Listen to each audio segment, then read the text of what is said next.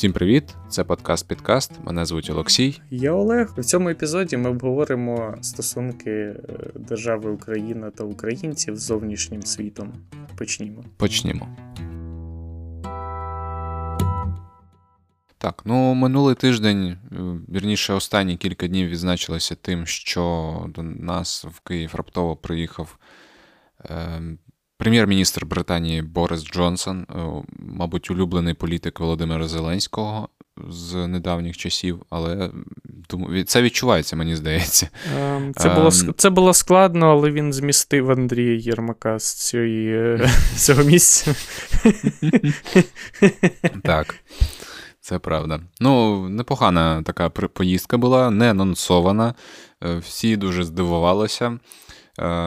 Дуже такий е, дуже, знаєш, лай... таке прикольне відео з тим, як вони прогулялися по центру міста. Це, звісно, дуже ем, вражає. Там вони гуляли. Знаєш, це от прикольно, коли йдуть коротше, два чувака навколо там якісь воєнні.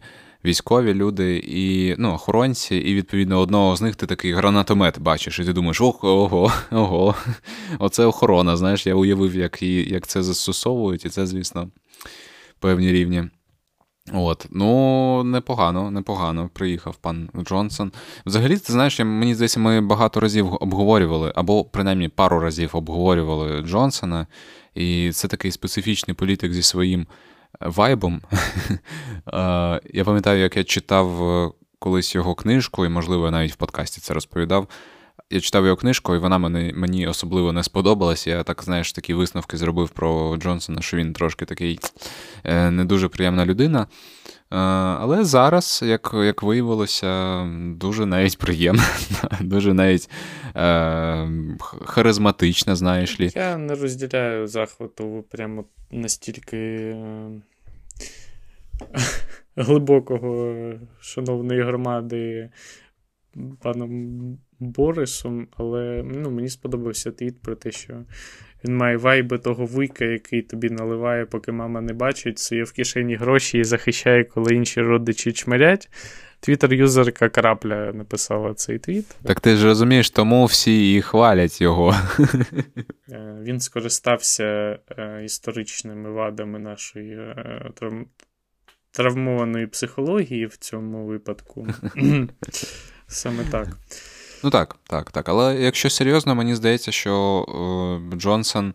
Ем, ну, зокрема, він, не, не, не, я не я не кажу загалом про Британію, але загалом він е, ну, як, е, ну, проявляє себе досить е, яскраво і досить потужно, е, враховуючи його промови там різні, там як ну, цей от весь такий так піар, так якийсь, знаєш, зовнішній вайп, зовнішні якісь речі, але це це з точки зору якоїсь public relationships е, дуже класно. Ну, от мені подобається ця вся історія. Хоча зрозуміло, що сама особистість і там політична персона Борис Джонсон це трошки більш контроверсійне явище в природі. Дуже загалом просто цікаво чим врешті, от як Брексіт починався, і той момент, в якому ми опинилися прямо зараз, і те, що покинувши Європейський Союз Британія виглядає досить відносно пристойно на фоні інших країн. Європейський Союз, який був, так би мовити, ціллю Євромайдану як такого б'є рекорди своєї нікчемності та жалюгідності, це досить е, цікаве. Цікава ситуація, так би мовити. Добре, мені зрозумілий той аспект, що як людина, яка поважає та має пана Черчилля за приклад, трошки його косплеїть в цій ситуації і заробляє собі певні політичні, е, простими словами, оч, очки, е, більш складними дивіденти, Е, так. Але на більш на розпорі більш складної мотивації мені не хочеться вже занурюватись, тому що ми просто нас поглине е, історія. Е, давайте подивимось, кому це вигідно. Е, ні. Ну, але насправді, якщо не поринати в конспірологію, там. Навіщо англосакси розв'язали цю війну, так би мовити, в, знаєш, і так далі. Я думаю, насправді історичний контекст полягає в тому, що зараз такими основними, як то кажуть, Путін Enablers в Європі вважається Німеччина, звісно, без, не без підстав. Але не варто забувати, що Лондон був е, якби другим домом російської олігархії з перших е, років, е, з перших, в принципі, днів президентства Володимира Путіна. І загалом я трошки досліджував це питання, чому так, чому так трапилося. Дуже багато цьому було аспектів. Зокрема, перший з них це те, що лондонська біржа через свої певні менш високі стандарти е, стала такою домашньою для російських компаній, які хотіли стати публічними, вийти на IPO. От. І росіянам дуже добре вдавалося, особливо добре вдавалося корумпувати британські еліти. Е, також е, є таке славнозвісно хороші стосунки там Путіна і прем'єр-міністра тогочасного Тоні Блера. Ну і загалом просто, Боже, всі ми пам'ятаємо, хто власник клуба Челсі, е, скільки там часу проводили інші олігархи, і скільки, в принципі, росіян в Лондоні, і наскільки вони а, глибоко е, глибоко, глибоко інтегрувалися в місцеві еліти разом зі своїми дітьми. Та абсолютно там ледь не ледь не покоївками, чого варте те, що один з таких е, основних найвідоміших пропагандистів Е, російського ВГТРК Сергій Брільов е, мав британське громадянство. Ну, до речі, нещодавно потрапив під їх санкції. А, Мабуть, улюблена моя історія по темі це от е, те, що ми обговорювали от рівно майже рік тому. Принц Майкл Кенський був звинувачений у тому, що по факту торгував своїм впливом. І Журналістське розслідування було опубліковано рік тому е, про те, що він використовував свій королівський статус для особистої фінансової вигоди та е, пропонував доступ до, е, до по факту до Володимира Путіна. Якщо підсумувати цю, цю частину, російським елітам дуже добре вдавалося корумпувати еліти, відповідно, британські. Ну і є безліч, знову ж таки, інших історій. Незаконні операції, такі як отруєння Літвіненко, отруєння Скрипалів, е, Плутоній, новичок, хімічна зброя на території іншого держави, що трошки, мені здається, в свій час ще за часів Терези Мей трошки витрезвило е, британські еліти та показала, з ким, ну, в принципі, досить так красномовно показала, з ким вони мають справу. Ну так, до речі, можу підтвердити. Я згадав, що саме після отруєння скрипалів. Ем... Ці відносини між цими країнами от прям дуже різко помінялися.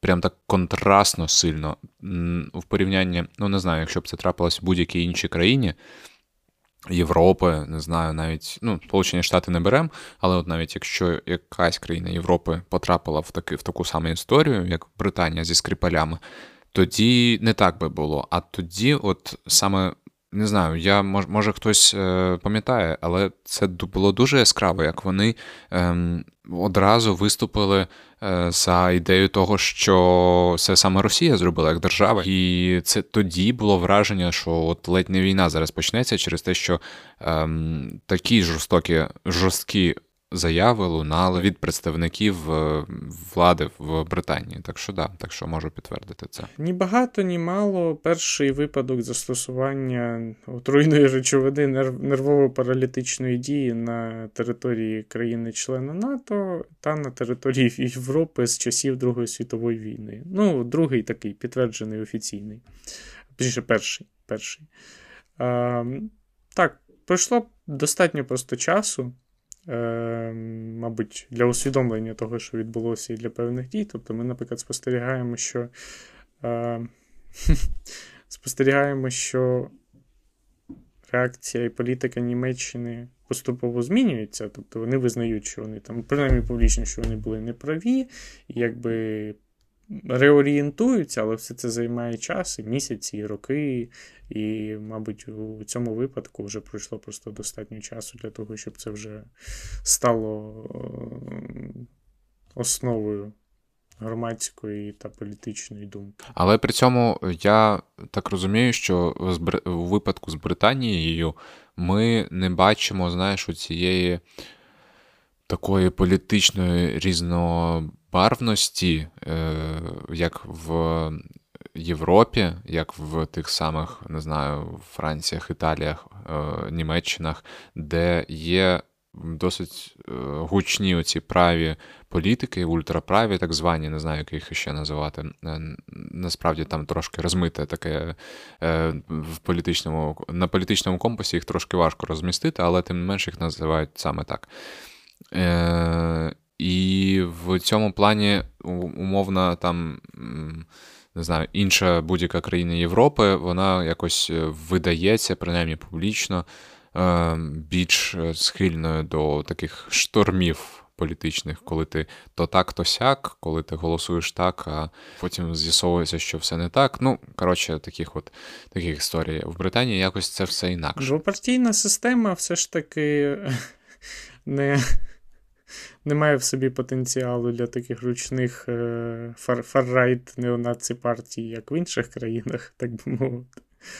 От. Але там є є ексцентричні яскраві політики з будь-яких частин політичного компасу. Борис Джонсон, наприклад. Борис, так, е, цьому, цьому підтвердженні. Так. Ну, от в випадку з Німеччиною, наприклад, е, можемо про неї зараз поговорити. Е, все все набагато кволіше, не знаю, як це сказати. Бо довгі роки, скільки там років канцлерка Ангела Меркель очолювала, очолювала цю країну, і її політика це це от в найкращих традиціях е, європейських бюрократів. От щось, от мені здається, що вона і задала цю моду в якийсь певний час, е, що буквально всі політики намагалися бути як Ангела Меркель, такою, знаєш, людиною компромісом. Особливо це стосувалося якихось стосунків з такими людьми, як Путін. Е, де от все отак, от отак, от, і не дивлячись на на навіть на якісь на якусь таку кволість, хоча все одно е, якимсь чином зберігала е, такі стосунки з Путіним, з ким, мені здається, у нього, у Путіна, ну ні з ким не складувалося, тому що це ну, він її боявся, як то пишуть деякі е, політичні експерти або там не знаю, аналітики. Ну, не можу прям сказати, що це так було, але специфічність стосунків ну, от була на, на лице, так би мовити. Не думаю, я що він її боявся. Е, згадую ці, е, цей пост е, спі прес-секретарки Ющенка про Путін накрутив. Я думаю, що ви його бачили. Безумовно, дуже специфічні стосунки і корумповані дуже глибоко і по-своєму, тільки в якийсь інший бік. Е, це більш, е, мабуть, ще вдвічі більш довгострокова така історія корумпованості місцевих еліт, яка починається ще з е, служби Путіна у ГДР та спонсорування е, спонсорування ним різноманітних терористичних організацій на е, німецькій території, е, що за чутками було, ну, такими за непідтвердженими джерелами було його основною зайнятістю саме от у німецькому КДБ, німецькій частині КДБ. Е, загалом. Те, що стосується, в принципі, чим була ГДР, і які стосунки цього квазідержавного утворення були е, з КДБ і з е, різноманітними совєтськими елітами, і наскільки глибокі, мабуть, корумповані зв'язки цієї частини Німеччини з е, Совком, з постсовком та різноманітними чекістами всіх форм та модифікацій. Це е, дуже глибока історія. Навіть не можу чогось окремого виділити. Ну, зокрема, просто думаю, що найбільш красномовний приклад е, глибоких зв'язків е, ГДР, КДБ, Штазі та сучасної Росії це те, що. Е, наразі керуючий директор компанії Nord Stream AG, це Матіас Варнік, е, в минулому співробітник Міністерства державної безпеки ГДР. Е, який просто відкриваєш Вікіпедію, е, людина замість служби в армії пройшла піврічну підготовку в елітному караульному полку штазі імені Фелікса Дзержинського. Мав мав поганяла економіст. Ну, тобто, от це це приблизно от, е, все про. Тобто, знову ж таки, як і як і британські еліти, е, там, член наглядової ради Банку Росія, там, Внішторгбанк, оця вся Газпром. Все е, все за класику жанру, так. абсолютно. Ну і досить красномовною є історія Герхарда Шредера, е, Шрёдера, який став, в принципі, е, топ-менеджером Nord Stream через півроку після того, як пішов з поста канцлера Німеччини. Це максимально яскраво. Тобто не пройшло, не пройшло, ну точніше, навіть не пройшло ще півроку, як він наприкінці свого так би, своєї бутності канцлером затвердив, в принципі, Північний потік, і потім так став. Головою комітету акціонерів просто от дуже ну реально кілька за кілька місяців пройшло. Ну, знайшов роботу так. Ну, Наразі так, він, нічого такого. Але наразі він голова ради директорів е, компанії Роснефть. От, такий Отак от. Кар'єра у людини, все нормально. Це це, це просто збіг такий, так трапилось. Він просто Дуже талановита людина. Дуже дивно, що Ангела Меркель не ще. Для неї, мабуть, от е, Nord Stream 2 був для неї, мабуть. От, Певно, певно, так, але щось якось не вийшло. Ну, хоча з іншого боку, з іншого боку, знову ж таки, прохолодні все ж таки стосунки були з Путіним, впевнений я в цьому чомусь. Боявся, не боявся, це таке, але прохолодні вони були. І, ну, це, до речі, я знаєш, от я згадав е, прикол е, такий е, не пов'язаний з Путіним, але пов'язаний з Сільвією Берлусконі, з іншим, з його друганом. Е, колишнім італійським прем'єром, який був. Ну, суперодіозним типом. Він і залишається суперодіозним типом. Дуже неприємна людина, яка погрязла в скандалах ще в момент, коли народилася. І відповідно це був дружбан Путіна. Ну, такі, Тільки такі люди, як Тоні Блер і Сільві Берлусконі, можуть бути дружбанами Путіна. От. Була історія так чисто оф-топ, але просто щоб якось охарактеризувати такі стосунки між знаєш, такими альфачами-політиками і Ангелою Меркель, яка оця компромісна е, стримана жінка. Е, якось е, Сільвіо Берлусконі приїхав на зустріч з Ангелою Меркель. Під'їхала його машина, ну, його чекає на якійсь е, доріжці, да, щоб Ангела Меркель, щоб привітатися з ним. Він виходить з машини і говорить по телефону. Е, Він він ходить. Знаєш, от людина, яка говорить по телефону, вона починає ходити так навколо, типу, знаєш, з боку в бік. От. І Ангела Меркель, чекаючи його, ну не знаю, скільки там вона чекала, 10 хвилин, 15 хвилин, поки він добазарить по телефону. Так. Він ходив у цей момент, з кимось дуже важливим розмовляв. Дуже показово. Це було в прямому, блядь, ефірі. От, Він договорив і тільки потім якось там з нею привітався, і це була, звісно, ну.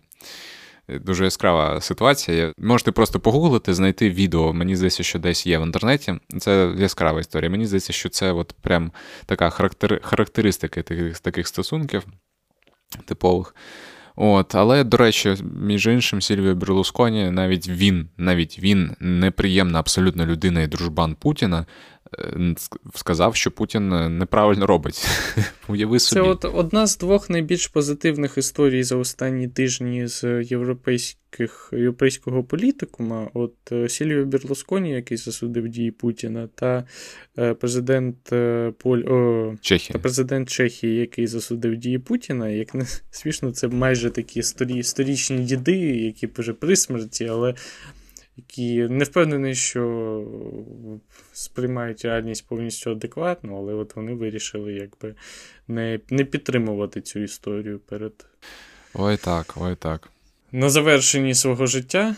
Так, це от якісь такі позитивні аспекти. Ну, Італія, в них теж, знаєш, така досить довга історія, але вони ніч, ніби так трошки підзавалили, усвідомили весь сором того, що відбувається. Виглядає поки так, але ти впевнений, що там ще багато жалюгідної нікчемності. Просто що вони трошки не в авангарді неї, принаймні, якось трошки загубилися на на тлі. І, і то, і то, і то нормально. Пощастило. Але могли б, могли б. Ну так, в цьому плані зараз Німеччина з Шольцем, новим канцлером виглядає набагато гірше, ніж Італія, яка там тихенько собі сидить. Починаючи від, не знаю, кілька тисяч шоломів, які вони хотіли надіслати, шоломів.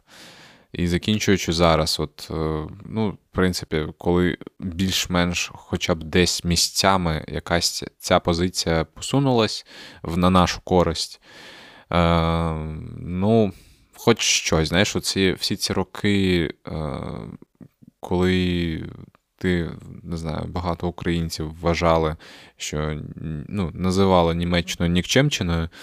Хоча б трошки, ну, хоча б десь, але все ж таки ця історія посунулася, і, і все ж таки це абсолютна заслуга наших е, дипломатів. Я от я впевнений, що якщо б не президент е, з е, такою мощною худою по всім по всьому світу, що якщо не там міністр закордонних справ і не справи, не всі дипломати, які у нас працюють, я думаю, що і цього можна було ну просто забути про це. Загальне враження таке, таке що як за за своїми традиціями такої великої, е, неповороткої бюрократичної машини багато часу займає цей якийсь певний розворот, але він, наче, все ж таки відбувається. і... Ну, будемо сподіватися, що він не надалі будемо продовжується. Будемо сподіватися, що він над, над, що він хоч і довго відбувається, але надовго і безповоротно в найближчим часом. Ну так. так. так. Е, Франція. Що по Франції? Ну, загалом зараз е, я думаю, що Францію здебільшого характеризує єдина історія з президентом Макроном, те, що ну, він є. Ем, і те, е, як він дуже часто і дуже багато дзвонить Путіну. Дуже сподівається на якийсь діалог, сподівається на те, що він його запевнить. Хоча вже і мені здається, що після того, як відбули, відбулись, відбулася буча після того, як відбу, відбувається все те, що відбувається. Ем, я думаю, що навіть він трохи пригальмував з цими, з цими міротворчими історіями. Ну, не знаю, наскільки це відобразиться у справах але тим не менш е, вже заяви трошки помінялися. Ти знаєш, от в чому ще нюанс Макрона, що в принципі в, на, на тих виборах, коли він переміг, е, на президентських виборах, коли він переміг минулий раз, власне, на перший свій термін. Ми всією, всім Фейсбуком, мені здається, за ним вболівали. Я пам'ятаю, всі, хто в мережі тоді писав українською, всі писали, що от ліж би Макрон переміг, і зрозуміло чому. Бо на п'ятому наступала і зараз наступає така собі Марін Лепен. Людину, людину краще за все характеризує той факт, е, що в неї є фотографія з 2014 року з Севастополя з прапором з серпом і молотом та в пілотці. Е, Це багато е, говорить про людину, про особистість набагато більше, ніж я хотів зараз якось це сказати. Але, ну. Відбувся спойлер. Так, так, так, так. От. І як не дивно, вона дуже популярна у Франції. Я, чесно кажучи, не з тих зрозуміти, чому це відбувається. Мені дуже подобається мені дуже подобається пояснення, що просто що поп... не вона популярна, а люди йдуть за неї голосувати від е, огиди до Макрона, і я, в принципі. Е, і якісь такі супутні обставини, я це принаймні можу зрозуміти. Перше, це, по-друге, ну, вся ситуація з Україною, і, в принципі, і Росія, і Україна вони вдаються чимось таким.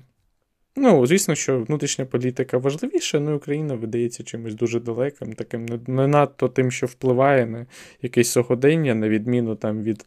Цін на паливо, чи якоїсь іншої е, ситуації з мігрантами, чи якоїсь іншої соціалки такої злобуденної. Угу, Ну так. Ну, До речі, чесно кажучи, пам'ятаю з минулих виборів, які були 5 років тому, між іншим, що кампанія президентська Марін Ле Пен, ну, вона. От е, це ж часи, якби ще трампізму такого.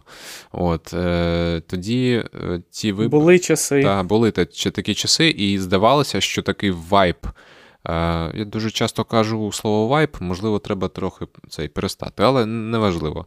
Оцей такий фльор, вибачте.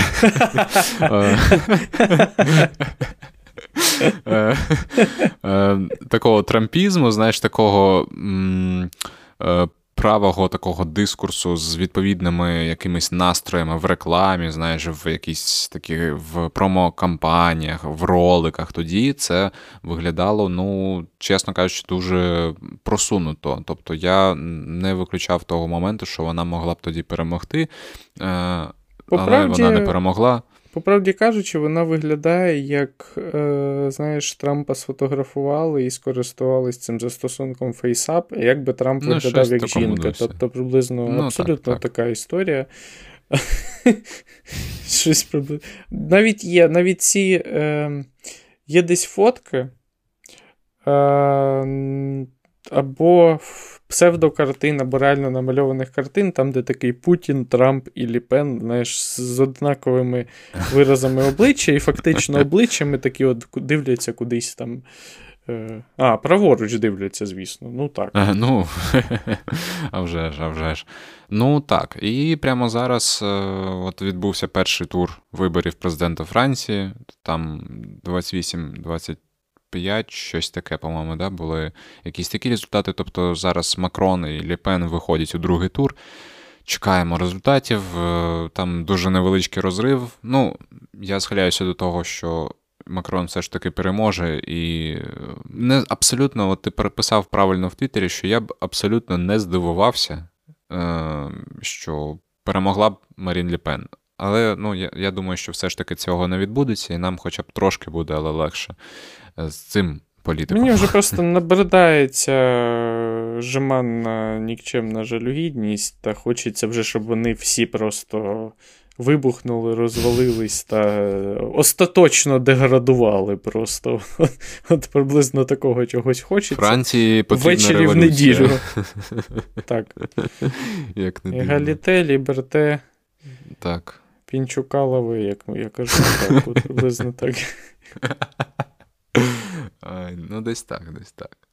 Так що да, так що да, друзі. Не знаю, наскільки взагалі, я не знаю, чи існують якісь е, відносини між народами Франції і України в тому плані, ну там, знаєш, не, ну там якось, щоб їх можна було охарактеризувати. Але ну, я сподіваюся, що французький народ зробить так, щоб ми не вигрібали це потім самостійно, бо є відчуття, що Україна має вирішувати всі питання на континенті е, своїми ручками. Ну і на завершення епізоду переходимо до одного з найяскравіших членів сучасної е, європейської спільноти, а саме Угорщини. Е, як прелюдія до цього епізоду, хочу процитувати е, свою бабусю, дитину війни, яка сказала мені наступне: гірше та жорстокіше за мадяр не було нікого, після них навіть німці були за свято. Крапка. Тобто, це не моя фраза. Ну, Я бабусі сказав, що от за 80 років не змінилося, ну, в принципі, нічого. Ой, так. Як як це не Хоча сумно? я безумовно впевнений, що в Угорщині е, величезна частина притомних, чудових, прекрасних людей, але дії правлячої партії та пана Орбана дійсно трошки фруструють. Є є щонайменше одна суспільство. одна неймовірна людина, яка народилася в Угорщині, якою може пишатися весь світ. Це пан Джордж Сорос. Ну, е... якби стипендіатом програми якого і був пан Віктор Орбан. Відповідно, людина героїчно намагалася зруйнувати зсередини цю е, жорстоку тиранію. Е, ліволіберального жахіття. Саме так. так. Ну, е, так, е, це, звісно, абсолютно нікчемна людина, яку взагалі не хочеться, знаєш, якось. Е, ну, от абсолютно абсолютно не, не, не зрозуміла оця ситуація, те, що в Твіттері був такий напівжарт, напівправда. Знаєш, про це хтось написав, вже не пам'ятаю хто. От Угорщина обирає якогось мудака, фашиста, у них авторитарний режим. Це демократія, це ми так вибрали. А Україна, Україні фаррайт набирає 2% на парламентських виборах. Це у нас нацизм. Ну, от ем, десь десь. Ну, тобто, б- просто банально європейське. В Європейському Союзі угорські чиновники сидять в кабінетах з мапою Великої Угорщини, там з частинами України та інших європейських країн за спиною. Але фарайт неонації у нас Україна, і я от цитую е, зараз е, популярна урядова сторінка е, угорська, я просто трошки занурився в історію. Е, називається Зжамок. Е, це прикидається як числа, і там такий, типу, е, як опис є. Проти отрута від фейкових новин лівого крила. Е, сторінка це було напередодні виборів пана Орбана. Сторінка стверджує, цитую з перекладом, що Зеленський є диктатором, який роками вбивав свій народ танками, та тримає в заручниках 150 тисяч етнічних угорців, які проживають на Закарпатті. Е, наше послання вам, цитую сторінку, ви зазнаєте невдачі е, разом із вашими господарями з-за океану. Е, ну, тобто, вайб, якби. Продались, ліжить і сосьоті, от приблизно в такому от форматі. От. Ну, так, можна зрозуміти. Я щось уявив зеленського диктатора і щось програв дуже сильно, але ем, так. Це, конечно. Руками чавить свій народ танками. Саме От, так. Е, це саме саме так. Режим, е, злочинний режим е, жорстокого диктатора Володимира Зеленського, який намагається дестабілізувати регіон. А Найсмішніше, що в коментарях до цього та там інших постів на тему люди е, пишуть коментарі, які збирають велику кількість лайків з тим, що от що буває, коли об, обирають е, клоуна-танцівника. Він становиться. Як це як, як він стає жорстоким диктатором, який дестабілізує регіон. От. І давить танками логіка. своє населення. Ну, десь так я і бачу все так, звісно. Блін, ну це вражаюча історія, звісно. Як як е, можна. Ну, е, це зрозуміло як, але все одно, сидячи в Україні, е, бачачи своїми очима, як все відбувається, і якби в політичному аспекті, ну, в політичному аспекті, в тому числі там до до повномасштабного вторгнення, це, звісно, вражає, наскільки в Угорщині путінізм розвинений, прямо аж аж, аж скрипить. От. Ну, Причому такому махромому прям вигляді, прям, ну. Наскільки це можливо? Якщо трохи серйозніше, то пан Орбан, як я вже писав у Твіттері, знову ж таки, будує образ політика, який ставить такі нібито там е, цілі Угорщини та угорського народу понад усе, е, вище за якісь там абстракції, цінності е, та інтереси там ЄС чи е, якогось такого колективного заходу, тобто забезпечує там енергоносії дешеві, не в'язується в, не в свої війни, там передаючи зброю Україні. А навпаки, під шумок, коли там Україна буде розвалюватись, спиздить Закарпаття. Ну і, в принципі, така специфічна риторика та політика. Так, друзі, сподіваємось, ми окреслили з паном Олегом трошки міжнародну панораму на сьогодні. Подивимося, будемо слідкувати, чи вона буде змінюватися, чи не буде змінюватися. Сподіваємось, звісно, що якщо буде змінюватися, то відповідно на нашу користь, а не на користь е, бомжів е, зі Сходу, з північного сходу. От, е, Ну і сподіваємось, вам це було цікаво і корисно. Е, ви щось взяли для себе. Якщо це так, то залиште відгук в Apple Podcast, залиште коментар, поділіться епізодом в своїх соцмережах, своїми друзями. Ми будемо дуже вдячні. Будемо вдячні вам за відгуки, а також хочу зачитати відгук е, від пані Просто Каріна на Apple Podcasts під заголовком Разом переможемо. Дякую, хлопці, за класний вайб і за півгодинки, які відволікли від думок про війну. Продовжуйте займатися тим, що у вас виходить, і сподіваюся, що воєнних випусків буде небагато. Ставлю на 10, починаючи з цього. Відгук був 1 квітня. Слава Україні! Героям слава пані Каріна, дякую. Цьому. Дякуємо, пані Каріно. Е, і дякуємо, що ви послухали цей епізод. Е, з вами був подкаст Підкаст. Мене звуть Олексій. Я Олег. Дякую. На все добре. Пока-пока.